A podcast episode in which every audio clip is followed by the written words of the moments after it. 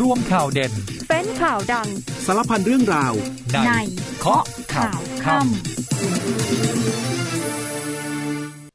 19นาฬิกา30 นาที สวัสดีครับต้อนรับคุณผู้ฟังทุกท่านครับ เข้าสู่ช่วงเวลาของรายการเคาะข่าวค่ำครับ วันนี้เราพบกันค่ำคืนวันศุกร์ที่ 13 มกราคม 2566 คุณผู้ฟังอยู่กับผม นิวพลวัตผู้พิพัฒน์ครับ สามารถติดตามรับฟังกันได้ผ่านทางวิทยุนะครับ หรือว่าจะมารับชมกันก็ได้นะครับ ที่ Facebook Fanpage ของเราเคาะข่าวค่ำอีกหนึ่งช่องทาง และสามารถฟังย้อนหลังได้ด้วยนะครับ อีกหนึ่งแพลตฟอร์มของเราครับก็คือพอดแคสต์ News เคาะข่าวค่ำนั่นเองครับ วันนี้ประเด็นสำคัญเยอะเลยนะครับท่านนายกก็สั่งติดตามผลกระทบของประชาชน หลังมีการปรับใช้นะครับมีการบังคับใช้ค่าแท็กซี่ใหม่ แล้วก็รวมไปถึง ค่ารถจักรยานยนต์รับจ้างด้วยนะครับคือเริ่มต้นวันนี้วันแรกนะก็ปกติเราขึ้นแท็กซี่เนี่ยก็จะมิเตอร์จะเริ่มต้นที่ 35 บาทใช่ไหมครับ ตอนนี้เป็น 40 บาทแล้วนะครับ เดี๋ยวจะกลับมาเล่ารายละเอียดให้ฟังครับ ส่วนคดีความต่างๆครับ อย่างคดีตู้ห่าววันนี้ ท่านผู้บัญชาการตำรวจแห่งชาติ และอธิบดีอายการได้ส่งสำนวนคดีตู้ห่าว ให้อายการสูงสุดพิจารณาแล้ว อีกคดีหนึ่งนะครับเรื่องของกองสลัก plus ครับ CEO ของกองสลัก plus ก็คือคุณน็อตเนี่ยได้ไปให้ปากคำ DSI ในฐานะพยานก่อนนะครับคดีรับโอนเงินจากขบวนการฟอกเงิน และแน่นอนนะครับต้องติดตามการจัดกิจกรรมวันเด็กแห่งชาติพรุ่งนี้แล้วนะครับ 14 มกราคมนะครับ มีที่ไหน น่าพาลูกหลานไปบ้าง เดี๋ยวช่วงหน้ากลับมาเล่าให้ฟังในเคาะข่าวค่ำครับ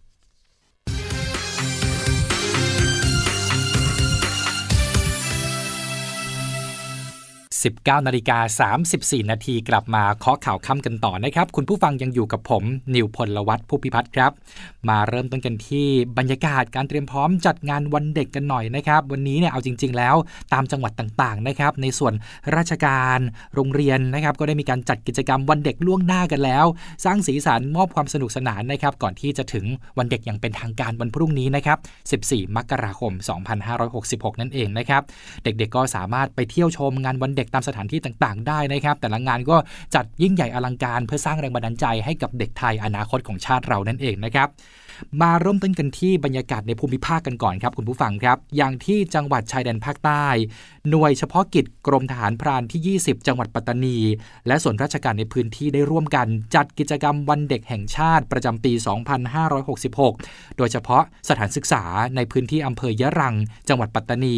ภาพรวมในวันนี้คึกคักสนุกสนานนะครับ หน่วยได้ดำเนินการจัดกิจกรรมวันเด็กล่วงหน้า เพื่อให้น้องๆ ได้มีโอกาสร่วมกิจกรรมก่อนที่จะถึงวันเด็กแห่งชาติ หน่วยได้รับความร่วมมือจากหลากหลายภาคส่วนนะครับ สนับสนุนของขวัญของรางวัล มอบให้กับน้องๆ รวมไปถึงการสอดแทรกกิจกรรมต่างๆ ด้วยนะครับ นอกจากนี้หน่วยเฉพาะกิจกรมทหารพรานที่ 20 ยังได้จัดกิจกรรมพิเศษครับนำเอาตุ๊กตาไดโนเสาร์ออกมาตั้งนะครับ เพื่อ แจกขนมนะครับแล้วก็ของที่ระลึกให้กับน้องๆ นักเรียนที่สัญจรไปมาคือเป็นด่านมอบของขวัญนนะครับนำตุ๊กตามาตั้งที่ด่านนี้นำขนมมาวางไว้ แล้วก็ของที่ระลึกอีกมากมายเลย ใครผ่านไปมาก่อนไปโรงเรียนเนี่ยก็แวะมาหยิบไปได้นะครับพี่พิธานก็แจกให้โอ้มีความสุขกันเลยนะครับ ส่วนที่เชียงใหม่ตลอดทั้งวันนี้นะครับ โดยเฉพาะช่วงเช้าที่ผ่านมา บริเวณลานภายในโรงเรียนอนุบาลเชียงใหม่ มีการจัดกิจกรรมวันเด็กครับคณะครูนักเรียนผู้ปกครองก็ร่วมกิจกรรมกันอย่างคึกคักเลย ในงานนอกจากจะมีกิจกรรมประกวดหนูน้อยคนเก่งที่สับเปลี่ยนกันขึ้นเวที มาแสดงความสามารถแล้ว ก็ยังมีการมอบทุนการศึกษา ให้กับน้องๆนนักเรียนที่เรียนดีด้วยนะครับ มีการเล่นเกมครับ เป็นเกมตอบ คำถามชิงรางวัล ในงานนี้ยังมีการเปิดตลาดนัดอนุบาล ให้เด็กอนุบาลเนี่ยแต่งกายด้วยชุดผ้าพื้นเมืองมาร่วมจำหน่ายสินค้า ทั้งอาหาร เครื่องดื่ม ขนมแล้วก็ของเล่นมากมายหลายซุ้มเลยนะครับ ก็เป็นการฝึกทักษะนะครับ แล้วก็มอบประสบการณ์นอกห้องเรียนให้กับน้องๆ เพื่อต่อยอดความคิดนั่นเองนะครับ อาจจะมีหลายคนมองเห็นโอกาสทางธุรกิจด้วยเหมือนกันนะครับ ก็มอบแรงบันดาลใจให้กับเด็กๆ ไปนั่นเองนะครับ และเชื่อว่าวันพรุ่งนี้ หากว่าคุณผู้ชมคุณผู้ฟังเนี่ยเดินทางไปร่วมงานวันเด็กต้องได้ยิน เพลงทรงอย่างแบดแซดอย่างบ่อยแน่นอนเลยนะครับ คือตอนนี้กลายเป็นเพลงฮิตที่เขาบอกว่าเป็นเพลงชาติของน้องๆ รุ่นฟันน้ำนมกันไปแล้วนะครับ ผู้ปกครองก็ฝึกร้องสนุกสนานควบคู่กับน้องๆที่โอ้โหหลายคนนี่ อินเต็มที่ตะโกนว้ากันใหญ่เลยนะครับ ก็เชื่อว่างานวันเด็กปีนี้จะสนุกสนานนะครับแล้วแล้วพรุ่งนี้เนี่ยมีจุดไหนจัดงานวันเด็กหน้าไปบ้าง วันนี้รายการของเรา ก็คัดสรรเคาะมาแล้วนะครับนำมาฝากกันครับ ที่หนึ่งที่ต้องไปเลยนะครับทำเนียบรัฐบาล ไปนั่งเก้าอี้นายกรัฐมนตรีนั่นเองครับ นางสาวรัชดาธนาดิเรก รองโฆษกประจำสำนักนายกรัฐมนตรีเปิดเผยว่า รัฐบาลพร้อมกับหน่วยงานต่างๆ ทุกภาคส่วนนะครับ ร่วมจัดกิจกรรมวันเด็กประจำปี 2566 เพื่อส่งมอบความสุข ส่งมอบรอยยิ้ม ความสนุกสนาน ให้กับเด็กและเยาวชน ภายใต้มาตรการป้องกันการแพร่ระบาดของโรคโควิด -19 ปีนี้ก็พร้อมเปิดทำเนียบรัฐบาลจัดงานวันเด็กนะครับ ให้เด็กเนี่ยมานั่งเก้าอี้นายกรัฐมนตรี แล้วก็ร่วมกิจกรรมมากมายนะครับ ก็งานนี้มีเริ่มต้นขึ้นตั้งแต่เวลา 8 นาฬิกาถึง 15 นาฬิกาณบริเวณทำเนียบรัฐบาลนะครับ ใครสนใจก็พาลูกหลานไปได้นะ อาจจะมีหลายคนที่โตขึ้นมา อาจจะอยากเป็นนายกรัฐมนตรีก็เป็นไปได้นะครับ เดี๋ยวลองไปนั่งเก้าอี้ดูนะ ด้านองค์การสวนสัตว์แห่งประเทศไทย ในพระบรมราชูปถัมภ์ก็จัดกิจกรรมฉลองวันเด็กแห่งชาติ เปิดสวนสัตว์ทั่วประเทศนะครับ 6 แห่งด้วยกัน แล้วก็โครงการโคชอาณาจักรด้วยนะครับที่จะมีช้างอยู่เยอะเลยนะครับ ก็น้องๆคนไหนเนี่ยสูงสูงไม่เกิน 135เซนติเมตรเข้าฟรีเลยนะครับ ไปสัมผัสกับกิจกรรม สร้างองค์ความรู้ภายในสวนสัตว์ตลอดทั้งวัน โดยสวนสัตว์แต่ละแห่งก็มีกิจกรรมสุดพิเศษที่แตกต่างกันนะครับ เกิดว่าใครเนี่ยไปที่สวนสัตว์เปิดเขาเขียว ก็สามารถไปร่วมกิจกรรมการแสดงบนเวทีได้เลยนะครับ ร้องเล่นเต้นโชว์ แล้วก็พบกับศิลปินเด็กมากมาย ชมขบวนมัสคอตสัตว์แดนซ์โชว์แสนน่ารักด้วย หากใครไปในพื้นที่ภาคเหนือนะครับ ก็ไปได้ที่สวนสัตว์เชียงใหม่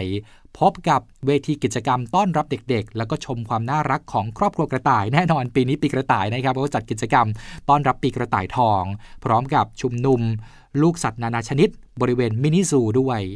ส่วนใครอยู่ในพื้นที่ภาคอีสานต้องแวะไปที่นี่ครับ สวนสัตว์นครราชสีมา จะได้ตื่นตาตื่นใจ กับกิจกรรมการแสดงบนเวที พิเศษสุดนะครับกับโชว์มายากล กิจกรรม DIY ก็คือได้ประดิษฐ์สิ่งของ จากวัสดุธรรมชาติ วาดภาพ ระบายสีสัตว์ป่ากัน ส่วนในพื้นที่ภาคใต้ครับ สวนสัตว์สงขลาก็สามารถไปร่วม เล่นเกมรับของรางวัลมากมายนะครับ สาระความรู้เกี่ยวกับสัตว์ป่า ชุดการแสดงวิถีชีวิตสัตว์ป่า แมวน้ำโชว์นะครับแล้วก็การให้อาหารเสือด้วย และที่สวนสัตว์อุบลราชธานีครับ จะพบกับขบวนพาเหรด แฟนซีการ์ตูน และมัสคอต แจกของรางวัลมากมายนะครับ การแสดงความสามารถเด็กเยาวชนบนเวที กิจกรรมเล่นเกม กิจกรรมชมความสามารถของสัตว์ แล้วก็กิจกรรมป้อนอาหารนกด้วย ยังไม่หมดนะครับที่สวนสัตว์ขอนแก่น ก็จะได้พบกับกิจกรรม ถ่ายภาพกับเฮลิคอปเตอร์ กิจกรรมประกวดเดินแบบชุดแฟนซีต่างๆ นั่นเองนะครับแล้วเกิดว่าใครเนี่ยชอบช้างนะน้องคนไหนชอบช้างต้องไปที่นี่ครับ โครงการคชอาณาจักรจังหวัดสุรินทร์นะครับ จัดกิจกรรมต้อนรับเด็ก ๆ อีกด้วยนะครับ ก็มีกิจกรรมถามตอบ แจกของรางวัล นิทรรศการเรื่องช้างมาสคอต entertain และกิจกรรมนี้ แปลกนะคุณผู้ฟังผมไม่เคยเห็นเลยนะ กิจกรรมสัมผัสมูลช้างนะไม่ใช่ใครจะไปสัมผัสมูลช้างได้ง่ายๆนะครับแต่เชื่อว่าคงไม่สกปรกหรอกนะครับแล้วก็มีกิจกรรมทดลองเป็นหมอช้างด้วย หมอช้างก็คือคนที่ดูแลช้างนะไม่ใช่หมอดูนะครับผม นอกจากนี้ในส่วนของกรมราชทัณฑ์ก็เปิดเรือนจำท่องเที่ยว เอาใจวัยรุ่นฟันน้ำนมในวันเด็กแห่งชาติปีนี้นะครับไปเที่ยวกันได้นะครับ กรมราชทัณฑ์เนี่ยเขาได้ให้เรือนจำท่องเที่ยวจำนวน 15 แห่งทั่วไทย จัดกิจกรรมสำหรับเด็กๆนะครับไม่ว่าจะเป็นเรือนจำชั่วคราว เขาไม้แก้ว จังหวัดระยอง ทันทสถานเปิดห้วยโป่ง เรือนจำชั่วคราว เขาบินจังหวัดราชบุรี เรือนจำชั่วคราว เขาระกำจังหวัดตราด ทันทสถานเกษตร อุตสาหกรรมเขาพริก แล้วก็เรือนจำกลางบางขวางนะครับ ซึ่งเรือนจำท่องเที่ยวทุกแห่งเนี่ยจะจัดกิจกรรมสนุกสนานให้กับน้องๆนะครับ ไม่ว่าจะเป็นการแสดงการละเล่นพื้นบ้าน เกมแจกของรางวัล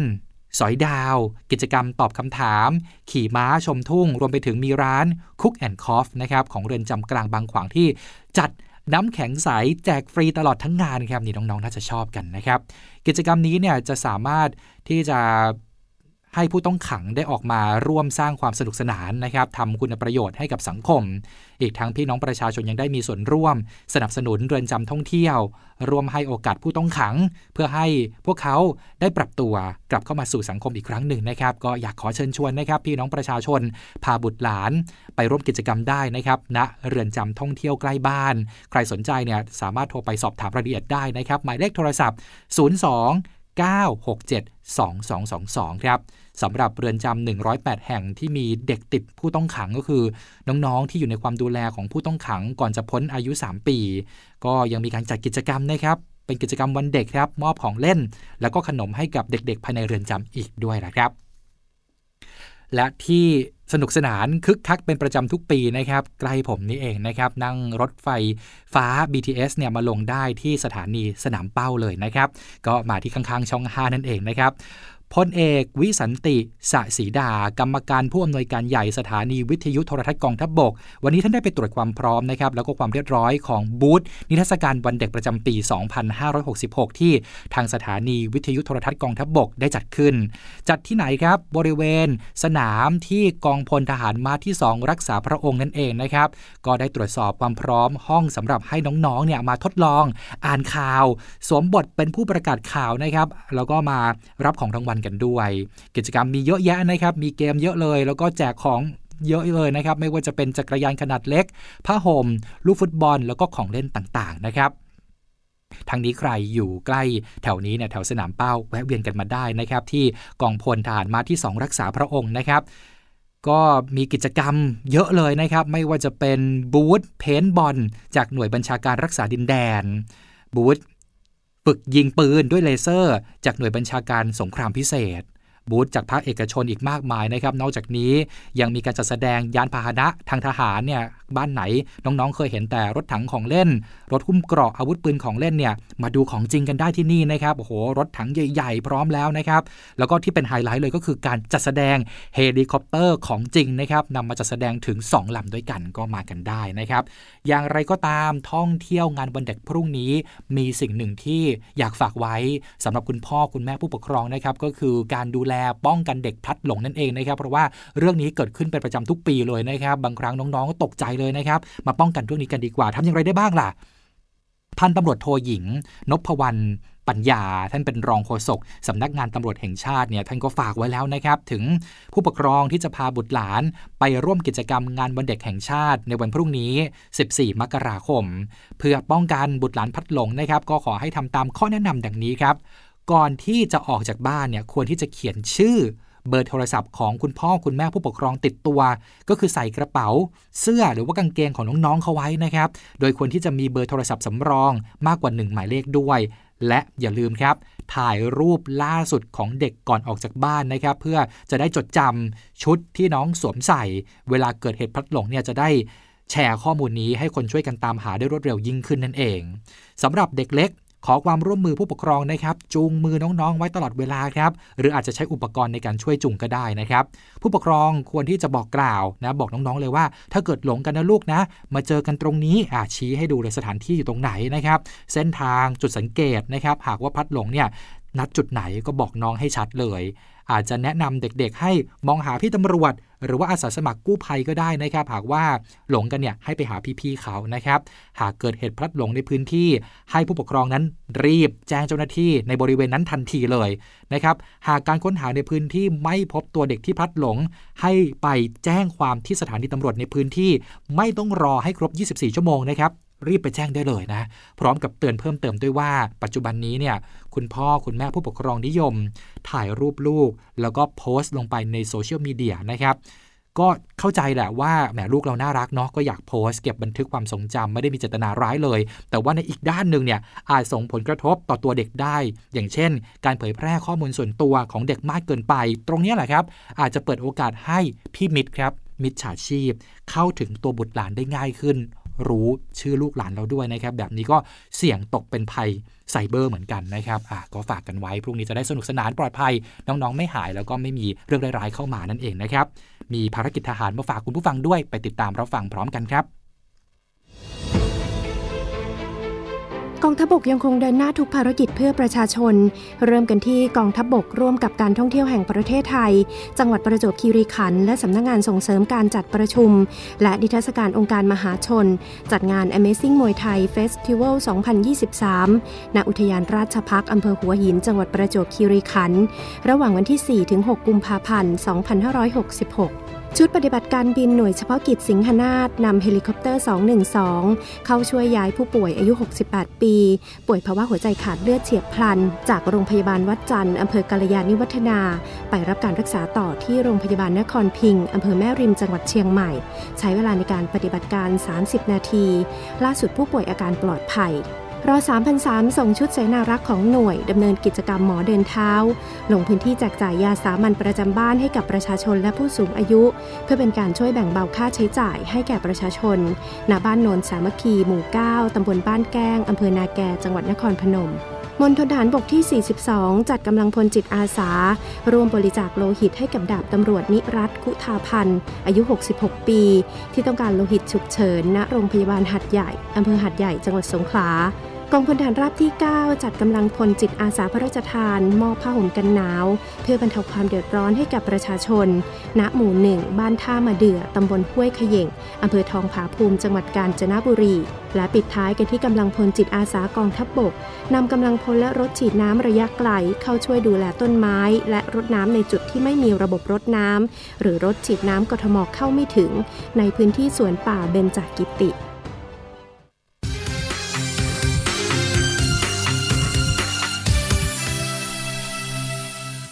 19นาฬิกา51 นาทีครับ กลับมาเคาะข่าวค่ำกันต่อ คุณผู้ฟังยังอยู่กับผม นิวพลวัตผู้พิพัฒน์ครับ กลับมาช่วงนี้นะครับ ติดตามภารกิจในการค้นหากำลังพลที่สูญหาย จากกรณีของเรือหลวงสุโขทัยอับปางครับ วันนี้ทางกองทัพเรือยังคงดำเนินการต่อเนื่องนะครับ ค้นหากำลังพลที่สูญหายอีก 5 นาย วันนี้เป็นปฏิบัติการวันที่ 26 แล้วนะครับ พลเรือเอกปกครองมนทัตพลินโฆษกกองทัพเรือเปิดเผยว่าปัจจุบัน กองทัพเรือยังคงดำเนินการ ค้นหาผู้สูญหาย จากเหตุเรือหลวงสุโขทัยอับปางอย่างต่อเนื่อง โดยเฉพาะตามแนวชายฝั่ง ได้รับความร่วมมือจากหลากหลายหน่วยงานนะครับ ก็ยังคงค้นหาแล้วก็ช่วยเหลือผู้สูญหายบนเกาะต่างๆ ในขณะนี้ยังคงมุ่งเน้นไปที่การค้นหาตามแนวชายหาด แล้วก็ตามโขดหินบนเกาะ โดยเฉพาะในช่วงเวลาที่น้ำลดในระดับที่ต่ำที่สุด ผลการปฏิบัติจนถึงตอนนี้เป็นวันที่ 26 แล้วนะครับ ก็ยังไม่พบผู้สูญหายเพิ่มเติมแต่อย่างใดครับ มาต่อกันที่คดีที่เป็นที่สนใจของประชาชนนะครับ วันนี้ท่านผู้บัญชาการตำรวจแห่งชาติ และอธิบดีอายการ ส่งสำนวนคดีตู้ห่าว ให้กับอายการสูงสุดพิจารณาครับพลตำรวจเอกดำรงศักดิ์กิติประพัฒผู้บัญชาการตำรวจแห่งชาติพร้อมด้วยนายกุลธนิตมงคลสวัสดิ์อธิบดีอายการสำนักงาน การสอบสวน และพนักงานสอบสวนคดีตู้ห่าว ได้นำสำนวนคดีจำนวน 13 กล่อง 67 แฟ้ม กว่า 20,000 หน้า ส่งมอบให้อายการสูงสุดพิจารณา มีความเห็นทางคดีสั่งฟ้องนายตู้ห่าวกับพวกรวม 43 รายนะครับ ประกอบไปด้วย ผู้ต้องหาเป็นบุคคลจำนวน 38 ราย และนิติบุคคลอีก 5 รายด้วยกันในจำนวนนี้ยังมีผู้ต้องหาที่หลบหนีการจับกลุ่ม ซึ่งเป็นบุคคลจำนวน 18 ราย ผู้บัญชาการตำรวจแห่งชาติเปิดเผยว่าคดีนี้ จุดเริ่มต้นเนี่ยมันเกิดขึ้นมาตั้งแต่วันที่ 26 ตุลาคมปีที่แล้วแล้วนะครับ 2565 เมื่อตำรวจนครบาลได้เข้าไปตรวจค้นผับจินหลิง อยู่ย่านยานาวา แล้วก็ไปพบผู้เสพสารเสพติด ซึ่งเป็นนักท่องเที่ยว ส่วนใหญ่เนี่ยเป็นชาวจีนนะครับ อยู่ที่นั่นรวมแล้วเนี่ยกว่า 70 คน จากการสืบสวน พบว่าผับดังกล่าวนั้น ผู้อยู่เบื้องหลังก็คือนายชัยนัท กรชยานันหรือว่าตู้ห่าว คดีนี้ผู้บัญชาการตำรวจนครบาลได้ทำหนังสือถึงอายการสูงสุด ให้พิจารณาดำเนินคดีกับตู้ห่าวแล้วก็พวกครับในฐานความผิด ก็คือเป็นอาชญากรรมข้ามชาติ หรือว่าคดีนอกอาณาจักร ต่อมาอายการสูงสุดรับพิจารณาแล้วเห็นว่าคดีนี้เป็นคดีนอกราชอาณาจักร หรือว่าคดีอาชญากรรมข้ามชาตินะครับ ก็เลยสั่งตั้งคณะทำงาน พนักงานสอบสวนของอายการสูงสุดขึ้นมาทำงานร่วมกับสำนักงานตำรวจแห่งชาติ โดยอายการสูงสุดรับคดีนี้เข้าสู่การสอบสวนในวันที่ 16 ธันวาคม 2565 ด้านอธิบดีอายการกล่าวว่า ตั้งแต่รับคดีนี้เข้ามาสู่อำนาจการสอบสวนที่ผ่านมานะครับ คณะอายการแล้วก็ตำรวจ 4 ได้ทำงานตลอดทั้งวันนะครับ ทั้งคืนด้วยนะครับ จนสามารถสอบปากคำพยานผู้มีส่วนเกี่ยวข้อง ซึ่งสำนวนที่นำมาส่งให้อายการสูงสุดในวันนี้ ถือว่าสิ้นสุดการสอบสวนแล้ว หลังจากนี้จะเป็นอำนาจของอายการสูงสุด ที่จะพิจารณาสำนวน เพื่อนำไปสู่ความเห็นสั่งฟ้องผู้ต้องหา และขอยืนยันนะครับว่าคณะพนักงานสอบสวนทั้งสององค์กร ไม่มีการเรียกรับสินบน ในการทำคดีจับกลุ่มตู้ห่าวแต่อย่างใด อย่างไรก็ตามระหว่างที่คณะพนักงานสอบสวนนำสำนวนมาส่งมอบให้กับอายการสูงสุด นายชูมิตรนายชูวิทย์กมลวิสิทธิ์เนี่ยก็เดินทางมาร่วมสังเกตการด้วยนะครับ นายชูวิทย์เนี่ยก็มีซีนหนึ่งที่ยกมือไหว้ ขอโทษ อธิบดีอายการ แล้วก็ท่านผบตรระบุว่าที่ตนกระทำการล่วงเกินเนี่ยนะครับ ก็ขอโทษในจุดนั้น ยืนยันว่าการกระทำของตนก็เพื่อผลประโยชน์ของประเทศชาติ ไม่มีเรื่องอื่นแอบแฝง พร้อมจะเกาะติดคดีนี้ต่อไปด้วยครับ ส่วนอีกคดีนะครับเป็นคดีของ กองสลัก plus นะครับน็อตกองสลัก plus เนี่ยถูกออกหมายเรียกนะครับอ่านี่เป็นหมายเรียกก่อนนะครับ เป็นหมายเรียกจาก DSI ในฐานะพยานคดีฟอกเงินครับ วันนี้ที่ศูนย์คดียาเสพติด กรมสอบสวนคดีพิเศษ นายพันธวัฒน์นาควิสุทธ์หรือว่าน็อต CEO กองสลัก plus พร้อมกับทนายเดินทางเข้าพบกับนายพงศธรอินอำนวย ท่านผู้อำนวยการศูนย์คดียาเสพติด เพื่อให้การในฐานะพยานครับ คือน็อต กองสลัก plus เนี่ยถูกออกหมายเรียก เนื่องจากคณะพนักงานสอบสวนพบหลักฐาน แล้วก็พยานปรากฏว่าบัญชีธนาคารของนายพันธวัฒน์หรือในน็อตเนี่ยได้รับเงินจำนวนหลาย 10 ล้านบาท จากขบวนการฟอกเงินครับ ซึ่งเป็นผู้ต้องหารายสำคัญที่ DSI เนี่ยได้จับกลุ่มตัวไปแล้วก่อนหน้านี้ โดยยังไม่ได้มีการแจ้งข้อกล่าวหากับนายน็อตแต่อย่างใด ทั้งนี้หลังสอบปากคำนายไตรยริศเตมหิวงศ์ อธิบดีกรมสอบสวนคดีพิเศษ ให้สัมภาษณ์กับสื่อมวลชนนะครับหลังเสร็จสิ้นการเข้าร่วมสอบปากคำท่านก็บอกว่าวันนี้เนี่ยเป็นการเรียกมาสอบถาม ถึงความสัมพันธ์กับผู้ที่เป็นคนโอนเงินจำนวน 42 ล้านบาทมาให้ เป็นจำนวนเงินที่มากนะครับแล้วก็โอนเข้ามาที่กองสลัก plus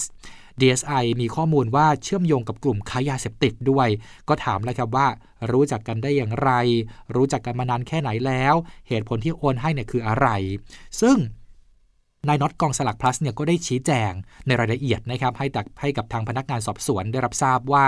ไม่ได้รู้จักกันเป็นการส่วนตัวเลยนะ แต่ว่ารู้จักกันผ่านในหน้ามาอีกทอดหนึ่งแล้วก็เคยเจอกันเพียงแค่ครั้งเดียว เงินจำนวนนี้